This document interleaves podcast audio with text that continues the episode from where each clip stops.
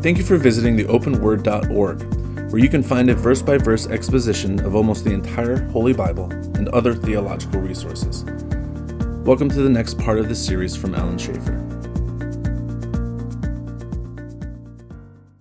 All right, well, let's pick up here. Um, left off here in verse 27. Again, my sheep hear my voice, and I know them, they follow me. This shows the intimate connection between Christ and his sheep.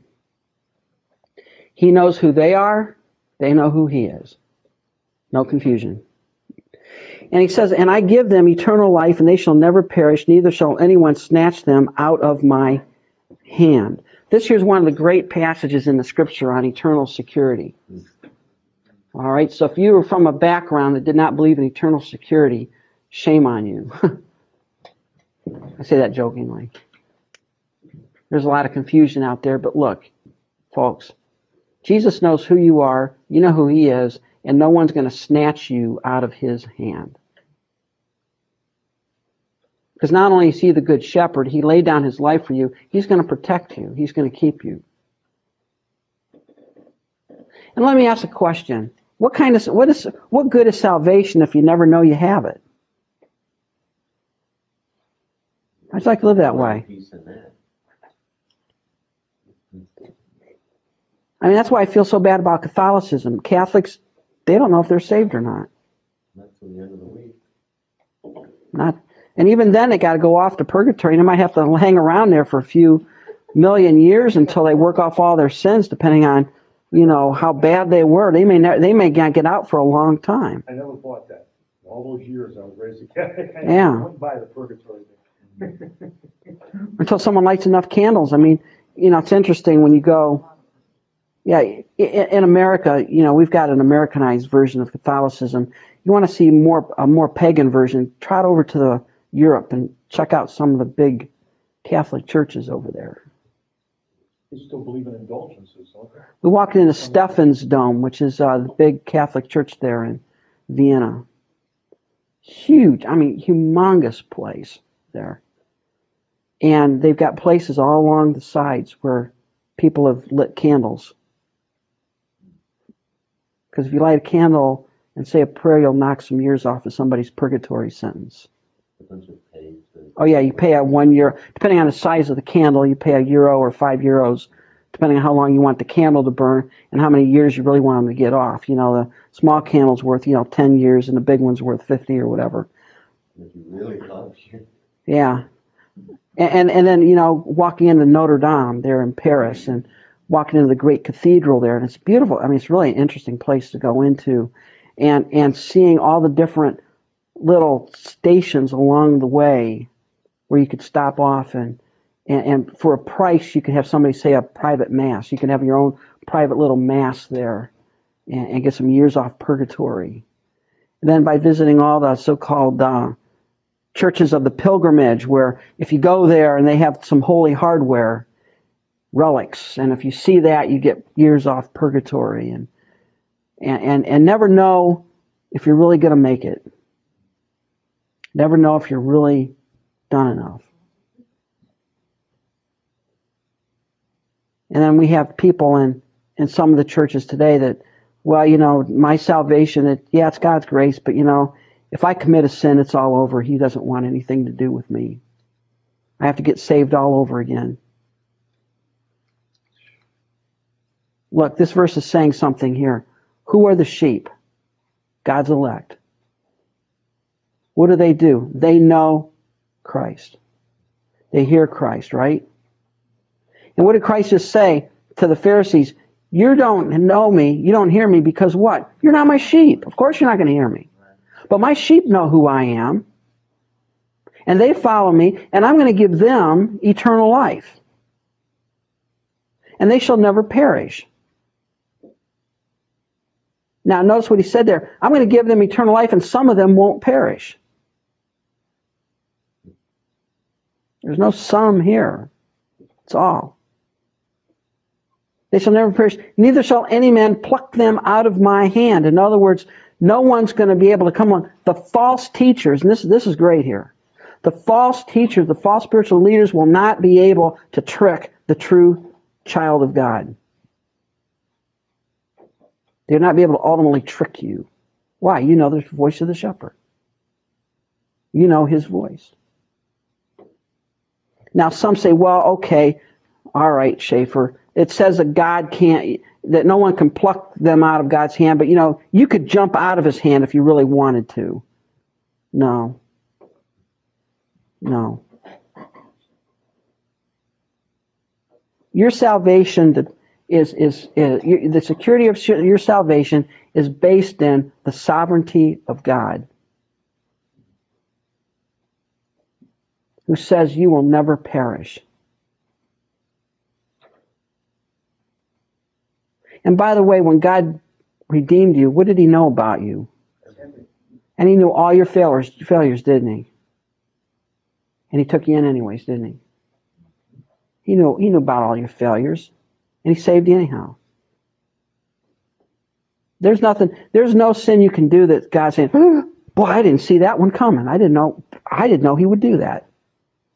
God knows. And God loves you anyways. And he's saying, no one's going to be able to pluck you out of my hand. And he said, my father who has given them to me. Folks, you can't read this and not, you can't read this as an Arminian. The only way to understand this is to realize how did the sheep, how are they got Christ's sheep? The Father gave them to him. And that fits in consistently with everything Christ has been teaching from chapter 6 on, right? All that the Father gives to me will come to me. How is it that you hear the voice of God? How is it that you hear the voice of the shepherd? Because God gave you to Christ. He says, The Father that has given them me is greater than all, and no one is able to snatch them out of my Father's hand. They're not going to be able to snatch them out of my hand, and they're not going to be able to snatch them out of my Father's hand who gave them to me. I and my Father are one, and that does not mean they're one in purpose. It means they're one in equality, trinity, deity. You can't jump out of the hand of God. You can't be snatched out of his hand. You can't lose it. And why can't you lose your salvation? Because in the eternal grand scheme of things, you didn't do anything to get it. You were given to God or to Christ by the Father. Now again, understand what is that? Eternal perspective. In time, what did you do as an elect person? You believed. You believed. You seemingly, from your perspective at that time, you exercised faith, but that faith was a grant, a gift from God who granted you repentance. And that's a mystery that we don't understand. We don't sort it out. Just take it for what it is. I like how you put it, um, that last time, I think it was second Corinthians, said it's, it's not about our ability to, um, you know, stay with God, but it's, or it's about his ability to keep us. And you know what? That's comforting because if, if my if my security of salvation depended on me, I'm done for. Right? I'm done for. Because I can't I I I can't. I'm too weak. Explain the scripture says cleanse yourself from all unrighteousness. You know. How can you cleanse yourself from all I'm unrighteousness? just saying, you explain that to me, I don't know. Well, I'm asking you a question. How can you cleanse? What gives you the ability to cleanse yourself from all unrighteousness? What gives you the ability to do the right thing? Well, the Holy Spirit. So is it you or is it the Holy Spirit? Well, it's the Holy Spirit, but there, there has to be the factor of you in there when it tells, when we're instructed to cleanse ourselves from all. You've got the paradox, and it is a paradox. It's you, it's the Holy Spirit, but really it's not you, it's really the Holy Spirit, but then it is of you, but not really of you. Now you're sounding like Paul in Rome, Galatians 2.20. All right? Well, what is it, Paul? Is it you or is it the Holy Spirit? Well, it's both of us, but really it's him, but I live, but really not I don't live. I don't really live. It's Christ who lives. Right. I mean, are there commands to us to do this and do that and do that? Absolutely there are. But what gives us the ability to even do that? What gives you the ability to obey? It's not you, it's the Holy Spirit that grants you the ability to will and to do of his good favor. Philippians 2:13. It's God which worketh in you both to will and to do. It's not you, it's God who works in you to have the desire to do it and the will to do it. It's not just you. Because when you start thinking, well, it's just up to me, it's just me, I got to do it. Now you now you're falling into the legalism trap. Now you're you're on your road to becoming a Pharisee who says, I can do it my own. I can I can make it on my own. No, you can't make it on your own.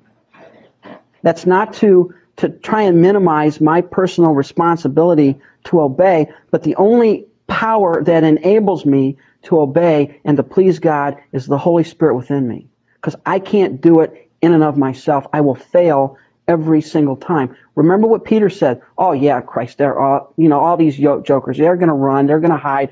I'll be there. I'll be there. Yeah. If I'm looking at this and I'm trying to learn, believe me, the truth. If you look at the old law, the old law could never work externally to cleanse the internal. It was never intended to do that. And all it was was a schoolmaster to educate us to the. Our own utter depravity. Where we are. Yeah, our depravity. That's all. That's all the good. Spirit at work in us is what's the empowering agent today hmm to help us live that Christian life. It's not in our own strength. No. The minute we get in our own strength. our We fail. Flesh, we fail. Yes. I agree with that hundred. And that, that's really what Paul's saying in Romans seven. And That makes me a Arminian or a. I got to. I don't know. I got to write. I got to write this down. Write somebody write down this time. It's it's uh it's uh, 801. He agrees with me. No, I'm joking. I still, you know, Yeah. this, and this is some, you know, I'm looking at this from a perspective of how I was raised. I understand. And, you know, certain scriptures, because, you know, I could, I could, we, I don't want to beat a dead horse, because we've talked about it before, but there's a whole body of evidence in there of those that have fallen by the wayside. you know. hmm You And can, you can go through that whole Bible and, and see that, you know, the parables, whatever.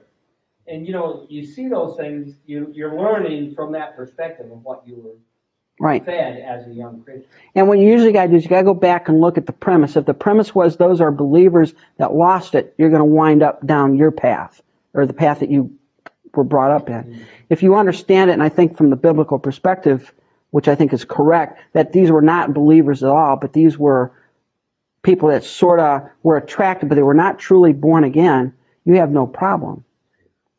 They're tares. You know, and the church is full of those. I mean, we got them, uh, you know, and, and, and you see that if, if you really, if you really study, if you really do an in-depth, comprehensive study of the life of Christ and, and the people that followed him, I think it'll really sort it out for you because what did he have? He had a lot of people that walked with him, but how many true disciples did he have? You are my true disciple if you do what? You obey. You obey. That's the difference. Believe me, I was preached that all my life. But why can you obey? The only reason you can obey in the grander scheme of things is because you were given to Christ by the Father in eternity past.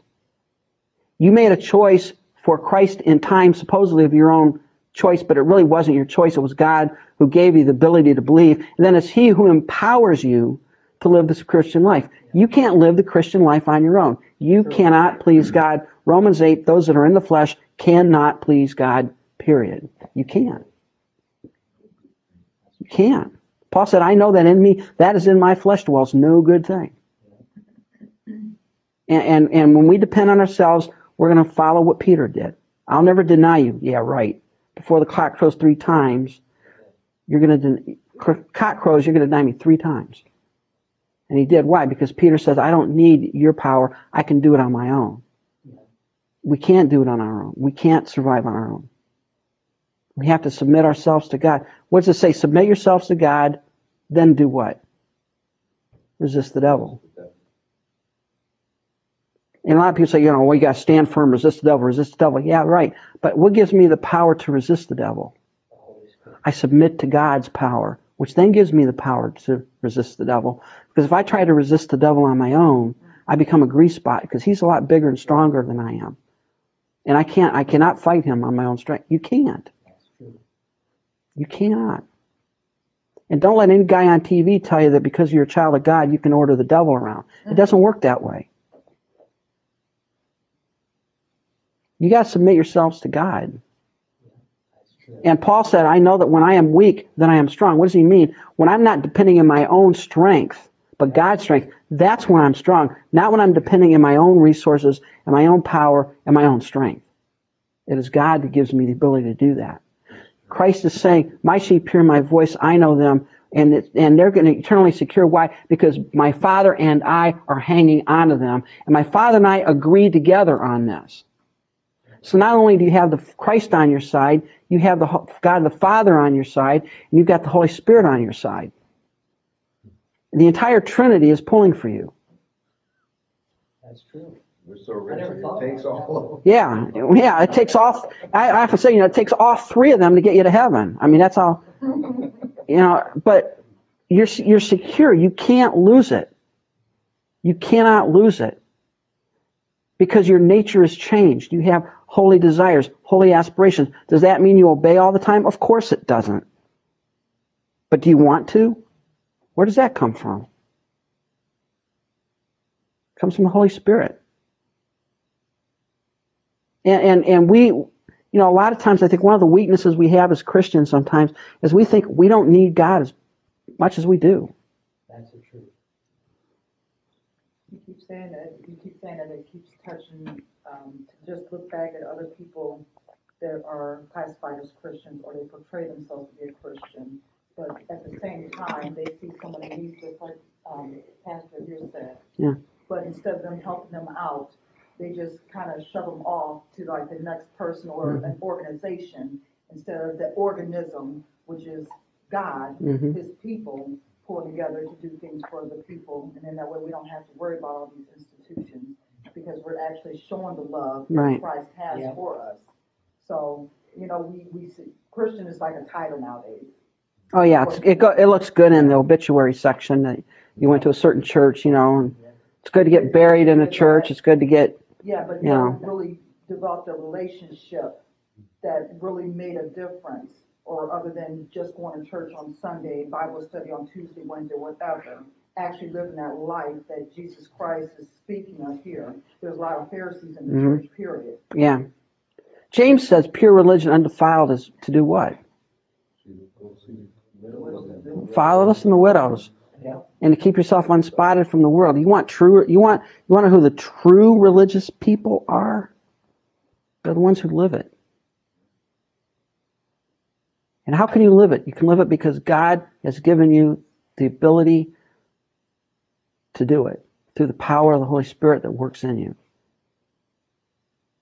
It's God which worked in you. Philippians 2:13. He works in you to will and to do of his good favor. Can I just ask Yeah. I'm sorry. No, that's fine. Speaking of going there, is and we, we all keep saying that we know how wretched and how wicked we are. And if we really know that we would go back and when we see those people that do those things which we despise, which we know God despises us, what do we do? You encourage them through the words. Don't sit there and say, look at them doing that. Yeah. Because Yeah. that's what a lot of people do. That's That's what a lot of people in the church Condemn. do. And they forget that God has saved them. And if he saved them, what he said, he says there's others that are not, Mhm. that, um, that are not in my fold right Yeah. now, but they are my sheep. I grew up uh, in a church where you're supposed to not hang around with people who sin. Well, the problem with that is you might as well find yourself a planet somewhere and, you know, sit on Mars. The problem is nobody would come to Mars because they'd be around a sinner, right? They wouldn't come around you. Look, folks, we're in the world, and and we need to be salt and light. And what we have done as Christians, and, and I think Christianity has done, is we've made the world our enemy. Look, you don't have to make the world your enemy. It is your enemy. You don't have to make it your enemy. But they're not the enemy. They're the mission field. They're, you know, when you look at, you know, when you have somebody at, at work and they say, yeah, you know, I moved in with my boyfriend or whatever, you say, oh, you godly, oh, God's going to judge you. Look, wait a minute. What do you expect unbelievers to do? What do you expect them to do? Yeah, you're supposed to expect them to move in and live with their. I mean, that's what that's what you do. What do you expect a pig to do? Oink and go and play in the mud. You expect that. All right. expect the sinner to sin. That's what they're they're they're very good at that. Don't be shocked by that. You know, because because and instead of judging them, pity them. And that's what Yeah. Paul sort of says in, in Ephesians four. He says, "Don't don't he said, don't forget that one time you were in darkness. Exactly. You guys used to walk in darkness too, you know. And the longer you've been a Christian, the harder it is to remember what it was like when you were a pagan.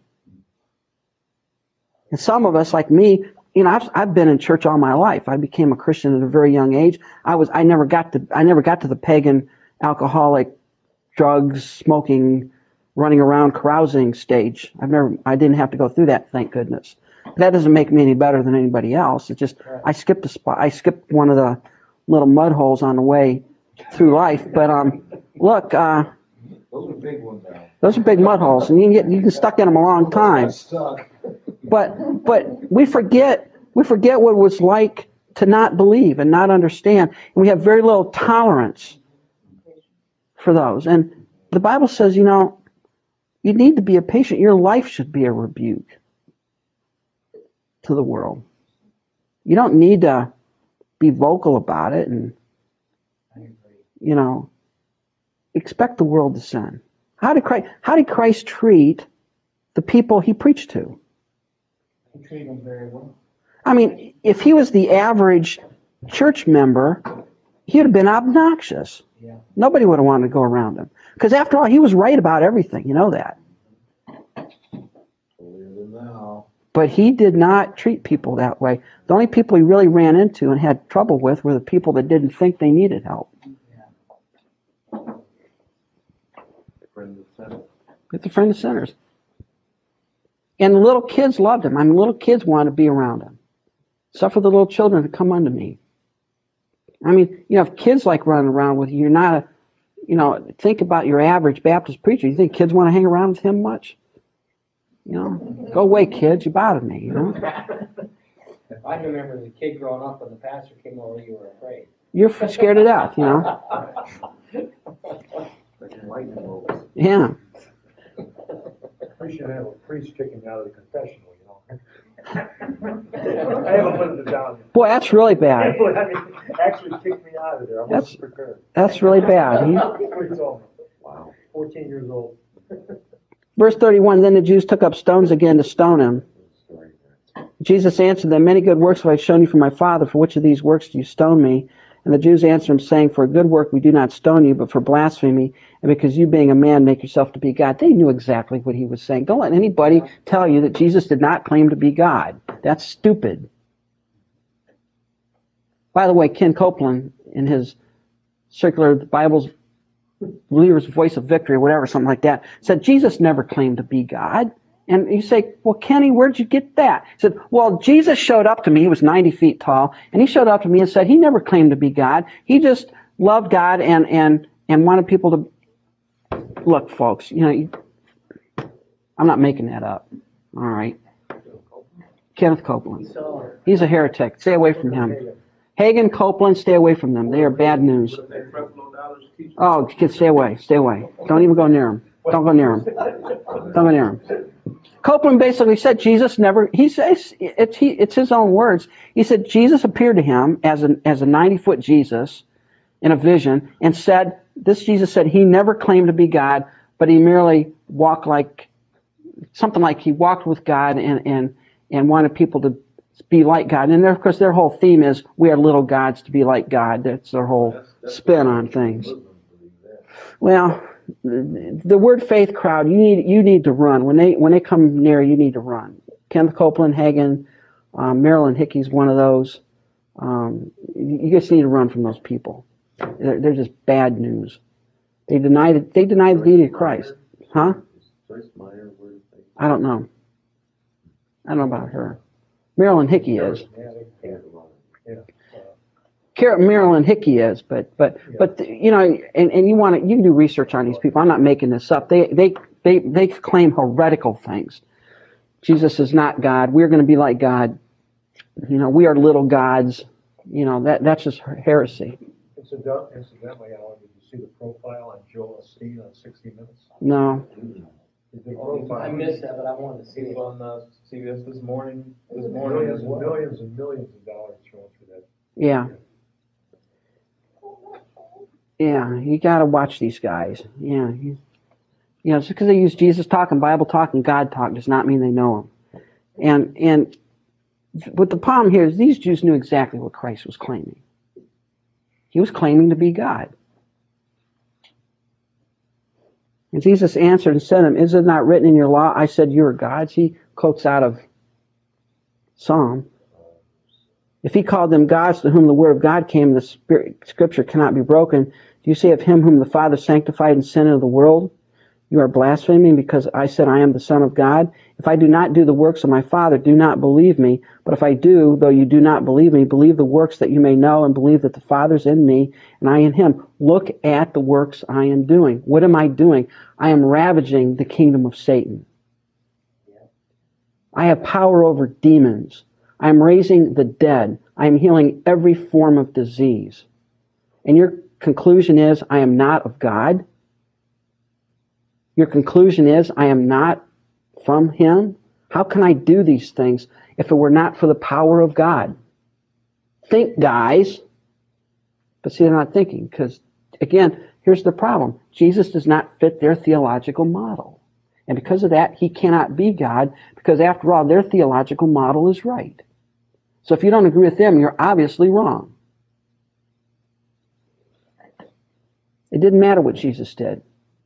It didn't matter what miracles he did. They didn't care. And they sought to seize him, but he escaped out of their hands. They went, we're going to kill him right there. And they went away again beyond the Jordan to the place where John was baptizing at first. Where's that? Bethany beyond Jordan. And where is that? It's up by the of Galilee, a little bit south Sea. Yeah. And stayed there. Then many came to him saying, John performed no sign, but all the things that John spoke about this man were true, and many believed in him there. They came up, a lot of people came up there. Now, why did he get out of Jerusalem? It wasn't time yet, right? Wasn't time yet. And, and what you see here is you start seeing a division between those who refuse him, those who are confused, and then those who finally are believing on him. And, you know, when it comes to Christ, you know, there's no middle ground. He is or he isn't. He is or he isn't. If you're not with me, you're against me. If you don't gather with me, you scatter abroad. But he was up there and many came and believed. Chapter 11, now a certain man was sick, Lazarus of Bethany. Now this is not Bethany beyond Jordan, this is Bethany down by Jerusalem. The town of Mary and her sister Martha. It was that Mary who anointed the Lord with fragrant oil and wiped his feet with her hair, whose brother Lazarus was sick. Therefore the sister sent him, saying, Lord, behold, he whom you love is sick. Uh, Mary, Martha, Lazarus were close friends of Christ. He spent a lot of time there. And what happened? Lazarus fell sick.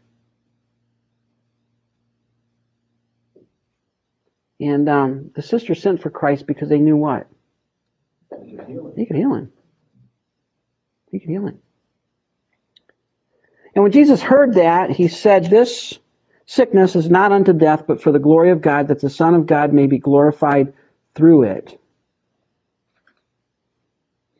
Now, Jesus loved Martha and her sister and Lazarus. What does it mean he loved them? He was close to them. They were, they were his really good friends. You know, they were, they were very close. All right. So he heard that he was sick. He stayed two more days in the place where he was. Then after this, he said to the disciples, Let us go to Judea again. So he heard that Lazarus was sick. Now, you got to understand, it's not like the sister said, Look, he's got a cold. You know, he's feeling a little bit peaked or something like that. This whole idea was if they were going to send a delegation to Christ, what kind of sickness was it? It's a very serious one. He was going to die. They, they, they thought he would die, actually. And he did. I mean, but it was, it was not the sniffles that he had. It was a, a serious ailment. We don't know what it was, but it was a serious ailment. And Christ took his time.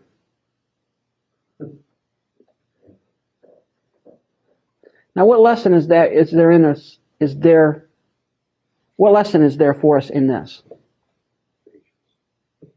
God's timetable is not our timetable. Yeah, He doesn't have our day planner. Let God, uh, let God do it on His own time. Now, Mary and Martha thought, of course, Christ would drop everything and come running and heal Lazarus, right? Now, if Christ would have done that, what would have happened? Could have healed it. He could have healed him, and it would have been a blip on the page of Scripture. It wouldn't have been a whole chapter, at least, but it would have been a blip because he healed a lot of people, didn't he? I mean, he healed an awful lot of people. But this, there's something special going on with this one. Is this the first time you rose someone from the dead? No, we have the widow of Nain, That's all. and we had the little girl. Remember? He raised Yeah, but, Jairus' daughter. but all of those were like almost immediately after the death. Right. He's This he's waiting on this one. Several days, so this one Yeah. is clearly, this person's gone. Yeah, dead, dead. And see, the Jews had, you know, also Christ is playing into the superstition of the day. Because the Jewish superstition was after a person dies, their spirit sort of floats around the body until the body is too decayed for it to recognize it, then it goes off to wherever spirits go. So their idea was, you know, if, if somebody dies, you know, and then they come back to life, they were really not dead, dead. Okay? The wandering spirit found their body. Yeah. And and you got to understand back in those days, you know, they did not have the advanced medical techniques that we have today. I mean, I don't know if you knew this. It's fascinating when you go back and look at history and all that kind of stuff. But um, you know, one of the great scares in the 1700s, people spent a lot, lot of money in this, is is the fear of seeming to have died but not really die and being buried alive. Fairly common, wasn't Yeah, common. And um and, and they had all kinds of elaborate schemes, you know, to, to ring a bell or, or, or to let somebody know you're really not dead. Like if you wake up in your coffin, you can ring a bell and somebody will let you out.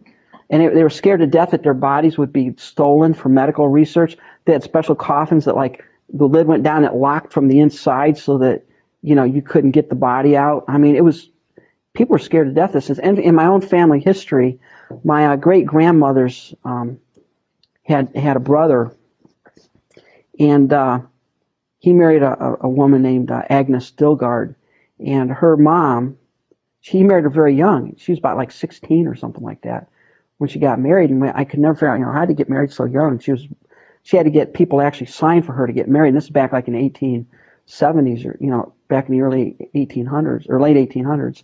And uh, what had happened is her mother had evidently fallen into a coma, and they were actually carrying her out of the house to take her to bury her.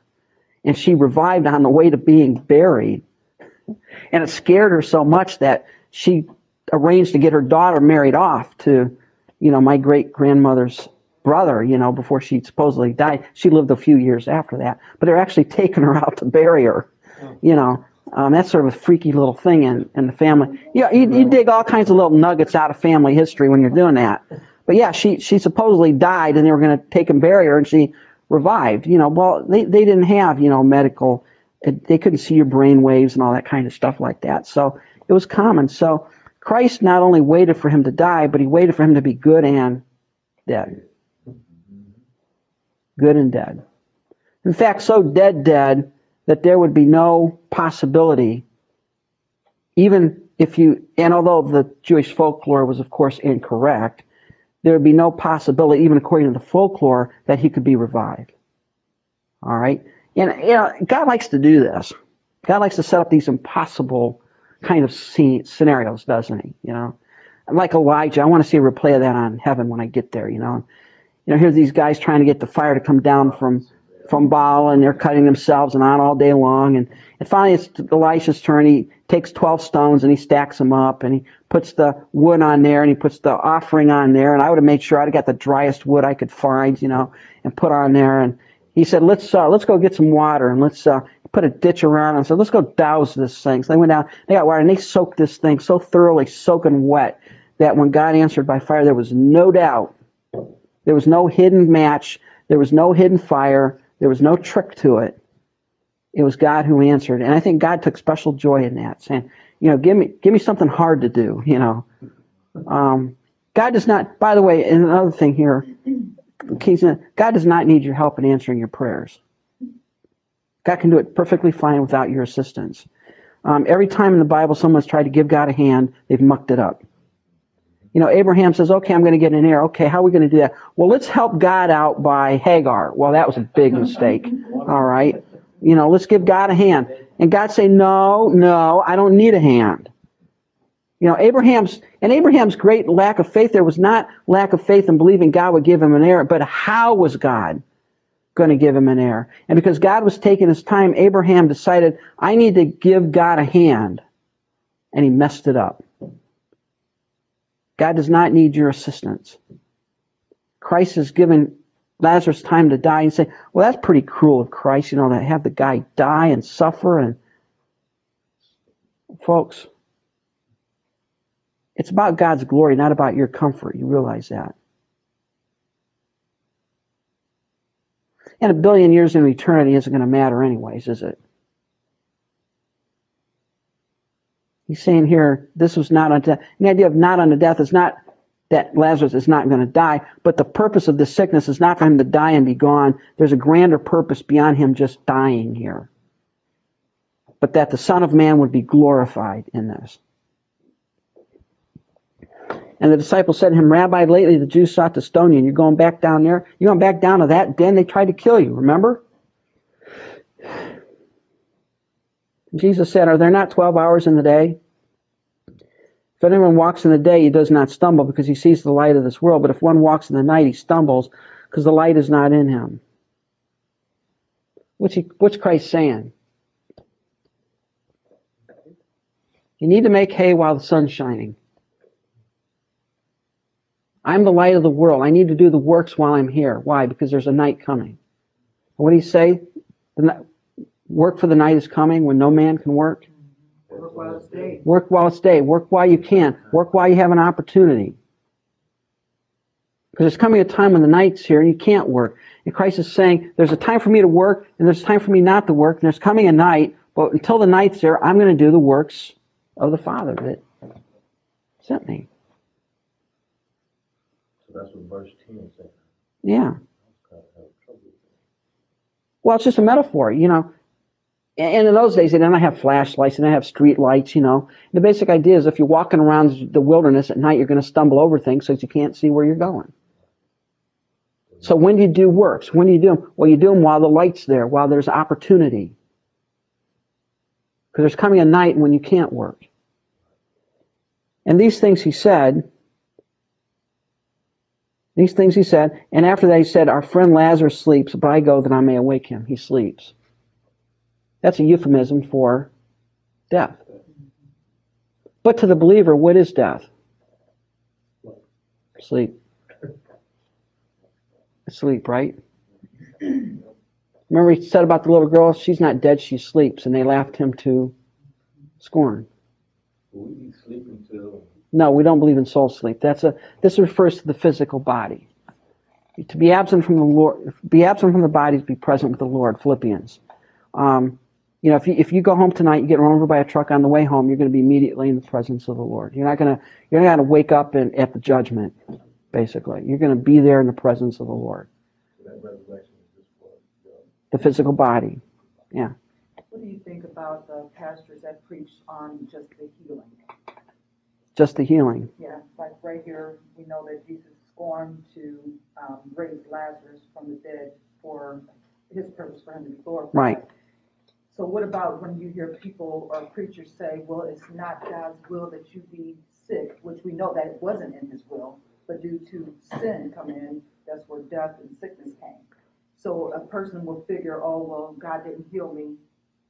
You ignore that kind of silliness. Um, um, I mean, it's, it's it's in the churches. I know it is. You, you, you have to you have to reject that kind you have to reject that kind of silliness, because ultimately every one of us is going to die.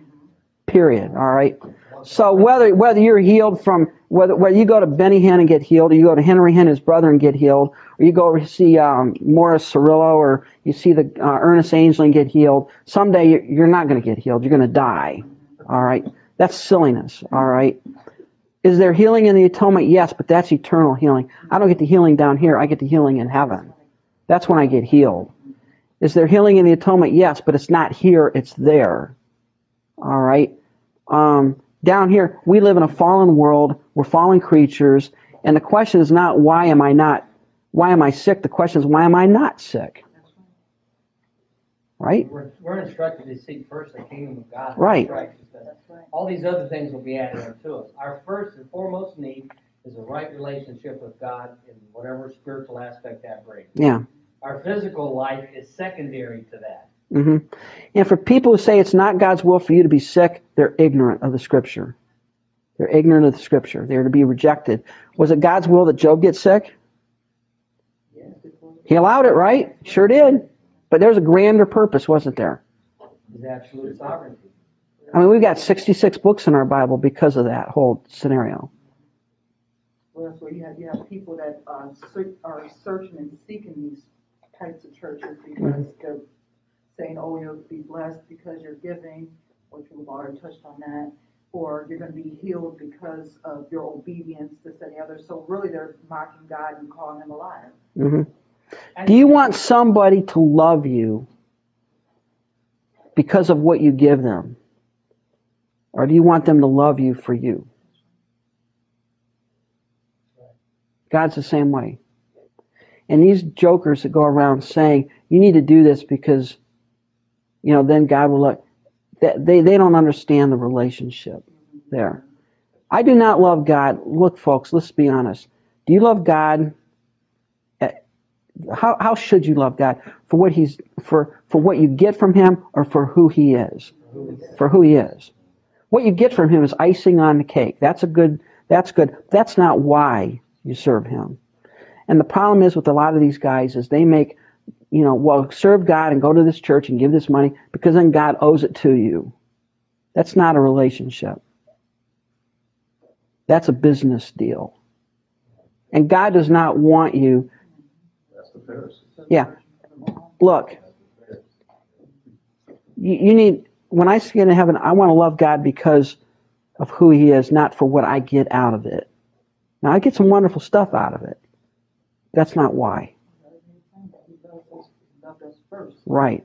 I'm sorry, Bart's waving his hand. No, that's all right, you know, I mean, this, this whole thing, I mean, completely mystified with some of the thing. I I was in a hospital waiting room maybe a year or two ago, and there on TV was Ernest Ange, I think he was on the African continent, you know, and he had someone we- walking around, I mean, reminded me of James Brown, really, what's going on? I couldn't understand, I mean, he's, I couldn't, I can't understand that healing thing. It's beyond me, I don't understand the. You're not supposed to understand it because it's not biblical. That's what I'm saying. It's just- not biblical. Yeah, well, But there were, there's thousands and thousands of followers there, you know? What you know when you got when you look at these guys on television, that the emphasis in their ministry is not on spiritual healing. It's not on it's not on your sin and your need for repentance and salvation and to be broken before God. It's on prosperity. Let's be happy. It's a different version. That's not what Christianity is all about. That is not the voice of the shepherd. You know, and each of them, um, all, everyone you see, because I was talking to one of my coworkers today about that, because he asked about that healing, uh, and I, you know, told him, I said, well, you know, look at scripture. Do you see any of these televangelists, these healing guys, restoring limbs? No, Do you see anyone giving sight to the blind? no. Do you see anyone curing leprosy? Not, you know. It's lower back pain. Months from now, you know, You know. doing better. No. It's lower back pain. A guy asked me about that one time, and I told him, this is what I said. I said, if he's healing anybody, I said, there'd be a throng of people there in, in two weeks' time that the state of Ohio couldn't bring out the National Guard to hold him. Because if anybody was, I'm talking about a true healing, I'm talking about somebody going there that knows beyond a shadow, I'm talking about like that guy laid at the pool of Bethesda for thirty-eight years. Someone like that goes in there and gets healed, he's gonna tell somebody that knows somebody, that knows him, that knows it's real, and the next thing you know, it's gonna spread like wildfire, and the people are gonna fly. Well, it's- a friend of mine, It has to be a friend of mine talking told me about someone that went to uh, a certain church on the north coast when Henry Hinn showed up um, to do some. That's Benny Hinn's brother. Henry came into town, and uh, he went forward to get healed, and he was told that they weren't doing migraines that night, but to come back the next night. They do migraines. They're doing lower back pain or something like that. Look, folks, it's silliness. It's silliness. No. It's silliness. It's silliness. It's Restoring a withered hand, that's very visible, you can see that right now, Or putting Malchus's ear back on. yeah. Yeah, You know, um, look, th- that's silliness. All right, you need to stay away from that kind of stuff. It's really, I mean, it's a sad commentary, though. I mean, these people actors, are they really that gullible and they're falling down? And is it demonic? What, I mean, what's going on there? A little bit of everything, you know? I saw one thing where some guy was supposedly healing. There was a guy in a wheel, supposedly in a wheelchair or whatever. You know, and he picked the cane up and threw it away and had the guy run across the stage. Well, he took the cane out of a guy who was really crippled, but the guy who ran around the stage wasn't crippled. He was. That's- so it makes it, it makes you, it makes him look like you know he's healed somebody. He didn't heal anybody. You've seen, you've seen too, the, the news programs that they send people in undercover and, and they find out they got people out in the vestibule talking to people, getting information, and the guy comes up, I got a word that someone here is, you know, facing this, and somebody picked it up and sent it in to them, that's all it is. There's no, there's no verifiable when you look at the, the modern charismatic movement. and that, There's no verifiable organic healing done by these guys. And if they could do that, they could walk in any hospital in, the- in the state and clean it out. But they wouldn't, No, not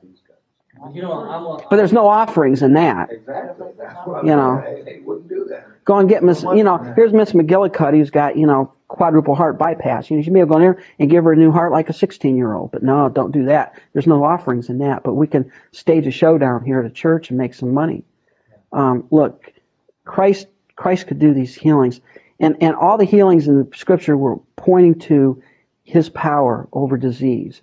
They were there for a purpose. They were not trivial, silly, stupid kind of things. He healed people with true organic diseases. A paralytic led down through the roof, got up and walked. A guy who's been sitting by the pool of Bethesda for 38 years walked. A guy who was born blind and is now over 30 years old could receive his sight. Here's somebody here who is dead, dead. They, they embalmed the guy. Now, they didn't embalm him in our medical sense of replacing the blood with embalming fluid, but they wrapped him up tight, put a lot of spices in him, because, you know, bodies would stink in that kind of arid and hot environment, you know. Wouldn't take too long for the smell to overpower you. So they, they wrapped him up tight and stuck him in a, in a cave. He was dead, dead, and he, not only that, he'd been laying in there four days. He was really dead. And, and again, what God is doing is God's just setting up the impossible so that when He does something, there's no mistaking about what's going on here. And his disciple said, Lord, if he sleeps, we'll get well. Right over the head, right? Well, it's a good thing he's taking a nap.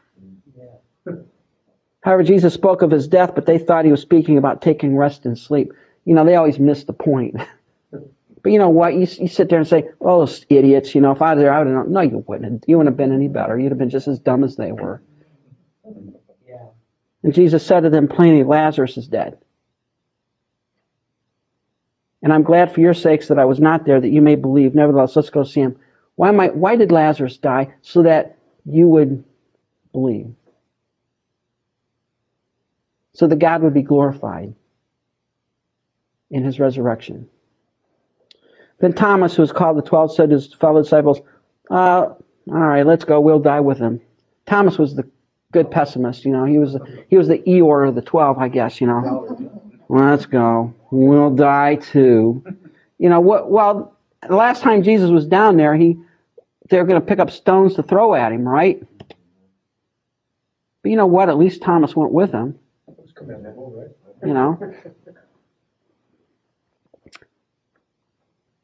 So when Jesus came, he found that he had already been in the tomb four days. It took a couple of days to get down there. Jesus took his time. He'd been in the tomb four days. So three days was the limit. Uh, The, the Jewish folklore said that after three days, the spirit is gone. I mean, it's, it's not going to hang around a decaying, stinking, dead body for three days. It's gone, gone. There's no hope for him to come back.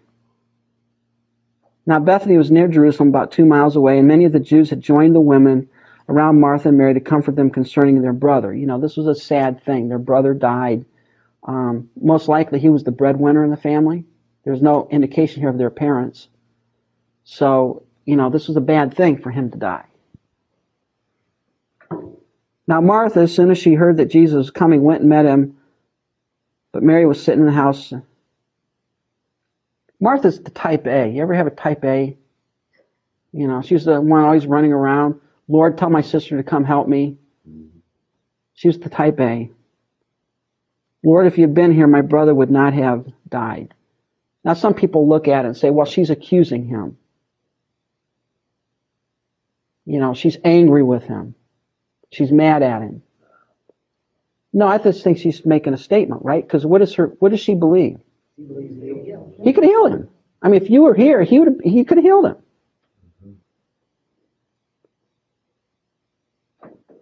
But let's go look at verse 22. What's it say there? Even now, I know that whatever you ask of God, God will give you. What's the difference between Mary, Martha, Lazarus, and the Pharisees?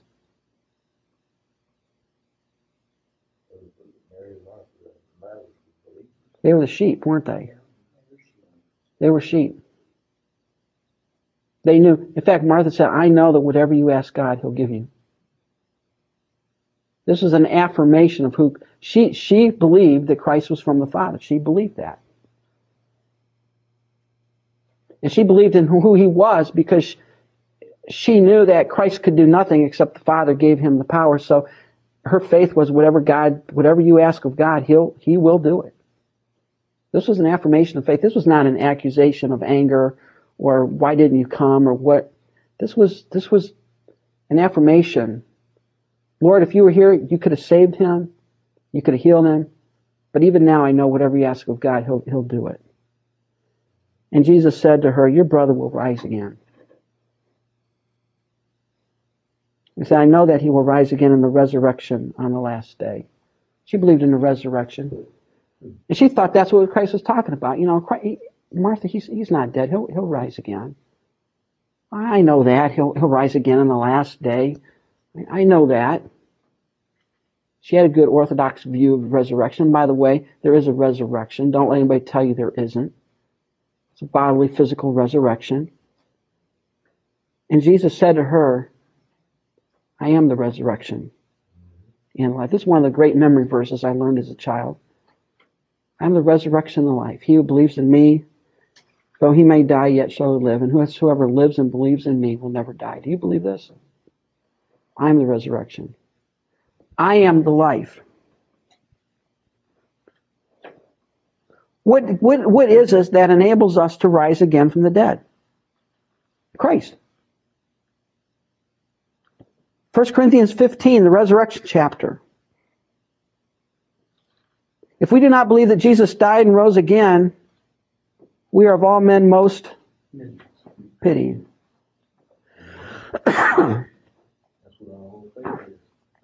you're, you're, you're Chris. No one can be a true believer and not believe in the resurrection of Christ, the physical, bodily resurrection. Because what is that? That validated what? I have the power to lay it down, and I have the power to take it up. This was given to me by the Father. Therefore, if he did not take it up again, what would that tell you about the Father? He didn't give it to He didn't give it to him. And really, what, what Romans 1 says, Romans 1 4, says Christ was declared to be the Son of God with power by the resurrection from the dead. Vain. In Romans 1 3 and 4, Paul says, You know, we know that Christ is Messiah for two reasons. Reason number one, he was born of the seed of David. That's the human component. He's from the line of David. He has the right lineage. But he was raised again from the dead. And it says there, he was declared to be the Son of God with power. The word declare there, horizo, we get the word horizon. And what, what is the horizon? The horizon, when you looked out on the ocean, the horizon was the dividing line between what? No. The sky and the land. And the land or the sky and the water. Whatever, what forever marked Christ out as the Son of God, the resurrection. There's no doubt. There's no doubt. There's none of this, gee, is he the Son of God or not? He rose again from the dead. Of course he is. That forever separated it out. And that's what Christ is telling her. I am the resurrection. And because I'm the resurrection, I have the power to do what? Well, I don't not only have the power to raise myself, but what is he hinting at? I can raise anybody I want. And who gets raised? Well, you go back to John chapter 6. All that the Father gives to me will come to me, and I will raise him up at the last day. All who see the Son and believe in him will what? Will be raised again at the last day. Christ has the power to raise us up. The power of the resurrection is in him. And whoever lives and believes in me will never die. Why? Because I am the resurrection. If you believe in me, you're one of my sheep. And what am I going to do with my sheep? I'm going to give them everlasting life, and they shall never perish, neither shall any man pluck them out of my hand. And she said to him, Yes, Lord, I believe that you are the Christ, the Son of God, who has come into the world. I believe that. She believed it. She believed he was the Messiah. And when she had said these things, she went away and secretly called Mary, her sister, saying, The teacher has come and is calling from you. And as soon as she heard that, she arose quickly and came to him. Mary didn't know Christ was around. Martha came and said, Hey, the teacher's calling. And Mary came running. Now Jesus had not yet come into the town, but was in the place where Martha met him. He was still outside the town. Martha heard he was coming. She ran outside the town to meet him. She goes back and tells her sister, and now her sister comes. Then the Jews were with her in the house and comforting her when they saw that Mary rose up quickly and went out, followed her, saying, She is going to the tomb to weep there. Martha came in and whispered in her ear, The teacher is coming. Come on out. And so Mar- Mary takes off, and people say, Oh, she's going to go down to the tomb and weep some more. I mean, you know, people dying, that was a big deal in those days. You actually had professional mourners. You hired them, professional mourners to weep when somebody died. Um, and they all thought she was going out to the tomb to mourn, to weep. Then when Mary came where Jesus was and saw him, she fell down at his feet, saying, Lord, if you had been here, my brother would not have died. Sort of the same thing that Martha said, right? Mm-hmm. Both of them had faith that Christ could heal their brother. Therefore, when Jesus saw her weeping and the Jews who came with her weeping, he groaned in the spirit and was troubled, and he said, Where have you laid him? What's going on here? I thought he was sovereign God. I thought he knew this. I thought he ordained this. I mean, what's he whining about? He took two days, you know, he took his time to get down there. What's going on? For their pain. His compassion. It's his compassion. It's his compassion. Did he know the plan of God? Sure. Did he know this was for that he might be glorified? Absolutely. But it didn't alleviate the pain of going through it, did it? And when he saw the sorrow of Mary for her brother, what do you think he was reminded of? The day is coming for him. Oh, possibly. The wages of sin is death. That was not part of his original design, but it came in. And he felt compassion. He cared. Christ cared for this family. This was a special family to him. And he cared for Mary and he cared for Martha. And he cared for Lazarus. And they said to him, Lord, come and see. Where have you laid him? Uh, they would put his body in a tomb, in a cave. And evidently they had some kind of wealth because they were able to do that. Not everybody got a cave of their own. And caves were used over and over and over again, so it's not uncommon for a cave to have many bodies in them. And she and they said, Lord, come and see. And it said Jesus wept. Yeah, that's the first memory verse you memorized, right? It was easy, right? That's the shortest one. Yeah. Then the Jews said, actually, it's not the shortest verse. In, there, in the Greek, there's another verse that's shorter, and I can't remember where it is. But then Jesus said, "See how they love." The Jews said, "See how they love." Christ wept. Why did Christ weep? Did Christ weep out of sorrow for for death, Lazarus' death? I, I don't think so. I think he wept because the the, the sin, the, what was so beautiful, you know, the creation he made was so marred by sin. And he cared for this guy. Jesus wept over Jerusalem, didn't he? You say, well, now wait a minute, come on. You know, the, you know, the, the good hyper Calvinists would sit there and say, now look, Christ, you knew that they were going to reject you. What are you weeping about? Come on, you knew that. If you wanted to do something about it, you could just ordain them and chosen them. Don't go there. Why? Because God has compassion. God says, I don't take any pleasure in the death of the wicked.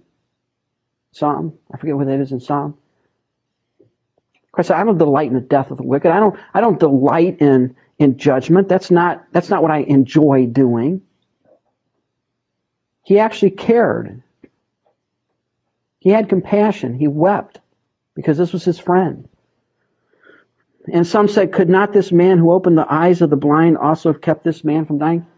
It goes back to this blind guy. I mean, this blind guy made a big impression, right? This is the second reference we have to him after chapter 9.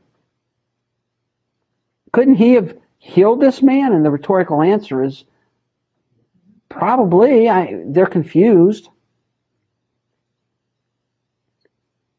Then Jesus, again groaning in himself, came to the tomb. It was a cave, and a stone lay against it. Jesus said, Take away the stone.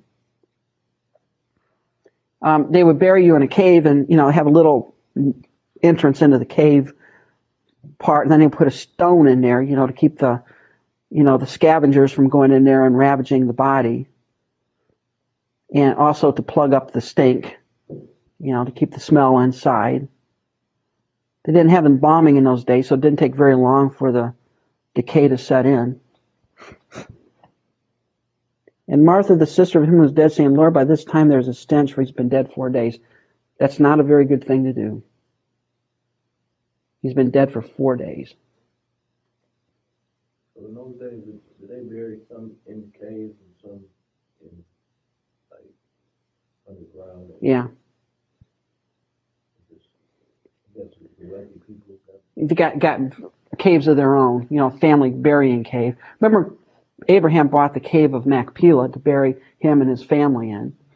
You know, so you had like, instead of a family graveyard, you had the family cave where you'd bury people. Um, and there's a lot of caves in that area. You're a bone box, wouldn't you? Yeah, they would. They after you decayed and were totally, you know, they would sometimes take and put you in an ossuary, which is a little box with just your bones in it. Um, called ossuary. Reuse the cave. Yeah, reusable cave. In fact, over in Europe right now, you know, like in Germany, they don't have permanent burial plots. You basically rent a burial plot for 50 years, then it's reused. You know, so you, they bury you for 50 years, and they dig, or 25 years or whatever, dig up your bones, toss your bones out, and bury someone else in the same spot.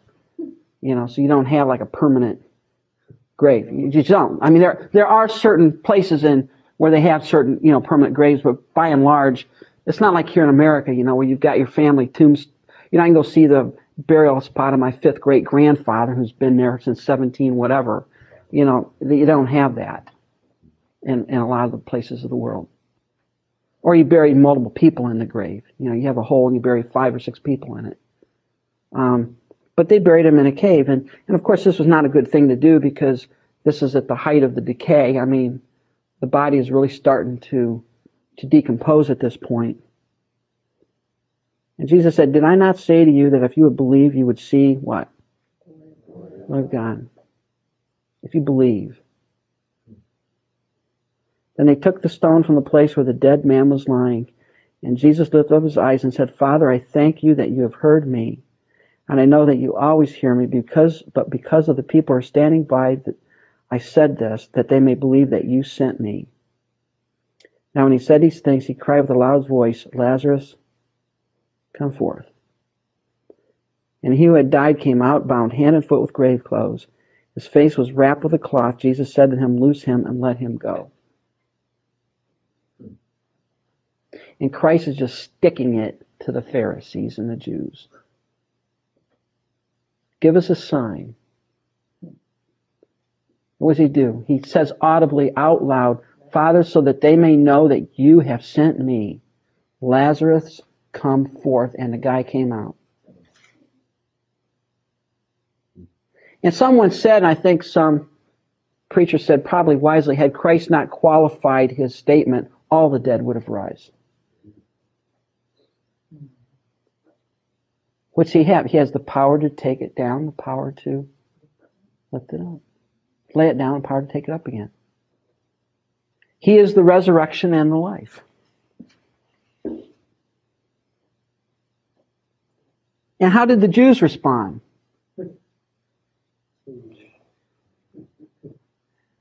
Gee, he is the Son of God. Maybe we better believe. No? Verse 45, then many of the Jews, you know, these are the fence sitters. They got pushed over the edge now. They believe. Wait a minute. Wait, stop. Okay, time. This is it. This guy came out of the grave. He was dead, dead. He stank. And you got to understand, when they rolled the stone away, they could smell it. He was dead, dead. What's he doing walking out of the tomb alive? No way. You know, they believed. But some of them went away to the Pharisees, the tattlers, and told them the things that Jesus did. Then the chief priests and Pharisees gathered a council and said, What shall we do? For this man works many signs. That is freaking amazing. They admitted they, he was guilty. Show us a sign. Give us a sign. Okay, I'll raise the dead. We got to kill him to shut him up. This is not a good thing. He's going to really mess things up for us here. If we let him alone like this, everyone will believe in him and the Romans will come and take away both our place and our nation. Why were they afraid? They were afraid that if they didn't do anything about Christ, he would be the Messiah. The Romans would come in and would destroy their nation. Now, here you understand, and we're out of time on this, but I'll try to do it a little bit.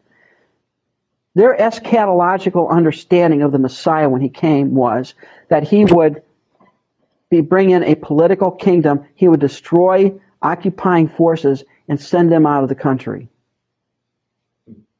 And, and raise Jerusalem up to a place of power. The Messiah would give them political victory. So the fact that they said he was, the Romans will come in and take away our place in our country meant what? They didn't consider him to be the Messiah. They can't argue with the miracles now. He's doing the signs and wonders. But good night, we can't have him be the Messiah because that would mean we're going to lose our place because we know he can't be the Messiah. Folks, the, the, the thing is, you know, when the Pharisees had their little multiple choice test that the little Pharisee would have, who is Jesus? One of the boxes that you could select was not the Messiah. They did not have that as a selection on A, B, C, and D. They had madman. They had demon. They had a false teacher. They had that. They had a sinner, but there was nothing that said Son of God. That was not in their thinking. And these Pharisees and, and, and, and the idea here, the Jews, these are the religious leaders said, we are in trouble. If we don't do something, we're going to lose everything. What were they going to lose? You said, I thought the Jews hated the Romans. I thought they wanted the Romans out of there. Well, yeah, yes and no. I mean, the, the Sadducees, the religious leaders, may, were very wealthy under Rome. They didn't want Roman to leave, Romans to leave. They made a lot of money. The Romans granted them stability and power. And the last thing they wanted was, was Rome to come in and destroy Jerusalem. They would lose everything. They didn't want that. They wanted the status quo. The last thing, the, the Sadducees who, and that's, that's the Jews here who ran the temple, the last thing they wanted was an insurrection. And they said, if we don't do something, we're done for. And one of them, Caiaphas, being the high priest that year, said to them, You know nothing at all, nor do you consider that it is expedient for us that one man should die for the people and not that the whole nation should perish. It's better that we kill him than have our entire nation be wiped out by the Romans. And what was Caiaphas? And he was the jackass of the day, right? He spoke the words of God, but he didn't know he was speaking the words of God, did he? He said this on, now this he did not say on his own authority, but being high priest that year, he prophesied that Jesus would die for the nation. God spoke through this man. Now you gotta understand, Caiaphas was a bad apple. His father was Annas, his father-in-law was Annas, and these two boys ran the temple for a long time. They were the Annas was the high priest prior to Caiaphas. Caiaphas was the high priest for many years. And these guys were fat cats. They were wealthy. He was, he was speaking the truth, but he was looking at it the wrong way. He was looking at the wrong way, but he was saying the right thing. And not for that nation only, but also he would gather together one, the children of God who were scattered abroad. He said it's better that Christ die than the entire nation die prophetically talking about how Christ it's better that one man should die than the whole world. He said this prophetically. God spoke through him because he was the high priest, even though he was a godless man. And from that day on, they did what? Killing. Amazing. Amazing. Therefore, Jesus no longer walked openly among the Jews, but went out from there into the country near the wilderness to a city called Ephraim and there remained with his disciples. He didn't even go back to Jerusalem. He went out into a desert place, about 12 miles from Jerusalem, this place is. And the Passover of the Jews was near, and many from the country went up from the country up to Jerusalem before the Passover to purify themselves. Then they sought Jesus and spoke among themselves as they stood in the temple, What do you think that he will that he will not come to the feast? Now both the chief priests and the Pharisees had given a command that if anyone knew where he was, he should report it that they might seize him. The whole point here is that Christ went out, he stayed in this little town about 12 miles outside of Jerusalem. Um, he was under hiding with his disciples out there. And the, the, the Passover time, which is, you know, sort of March, April here, it's coming up on the Passover. This is when Christ is going to be crucified. And what are they doing? They're hanging around the temple saying, I wonder if he's going to show up because the command was that if anybody see him, the first one to see him should report him so they could seize him. They wanted to find Christ to get him. They were looking for him. They're trying to find out where he was stashed so they could go get him. And what you see here is you see the blindness of unbelief. Folks, those who are in unbelief will not believe, though every sign on the planet is done to them. Though God shows up to them in person, they will not believe.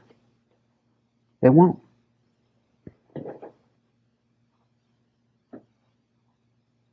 What more could Christ have done? The capstone was to raise a guy from the dead who had been dead for four days, and their conclusion was we got to kill him or we're going to lose our political status and our wealth. And they did. All right. We're one chapter behind, but don't worry, we'll catch up. So, any questions or comments before we close? Go see how the Indians are doing. Hopefully they're up about 10 nothing right now. Father, oh. I was gonna say, that's the first time I heard about Caiaphas prophesying that he would die for the nation. So, that, that was, that kind of made me pretty good. he didn't know what he was saying. He was just making a statement, but God was speaking through him because even as a godless high priest, he was still the high priest.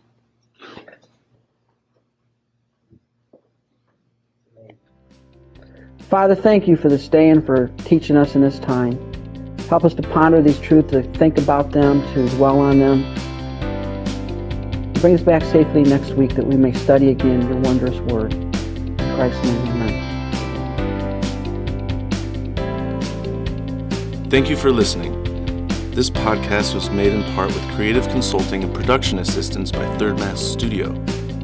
For your production needs, send an email to thirdmassstudio at gmail.com. For other lectures in this series and more biblical media resources, visit theopenword.org.